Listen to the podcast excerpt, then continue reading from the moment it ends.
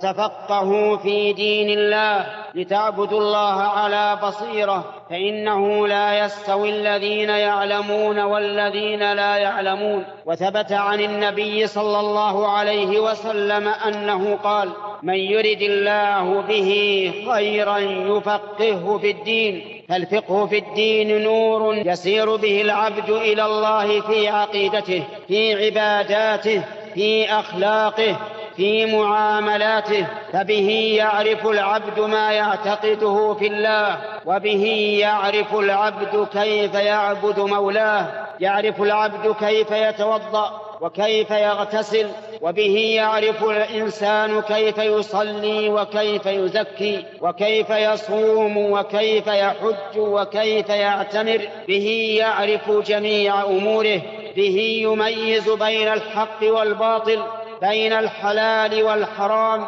بين الواجب والمسنون بين الصحيح والفاسد. به يعرف كيف يخالق الناس وبالعلم يعرف كيف يبر والديه وكيف يصل أقاربه وكيف يعامل صديقه وكيف يجازي عدوه. وبالعلم يعرف كيف يعامل الناس في جميع المعاملات في البيع والشراء والتأجير والاستئجار. والرهن والارتهان والضمان والكفالة والقضاء والاقتضاء وبالعلم يعرف الحق الذي عليه فيعطيه ويعرف الحق الذي له فيطلبه أو يتسامح فيه وبالعلم يعرف كيف يوصي وكيف يوقف وكيف يتزوج وكيف يطلق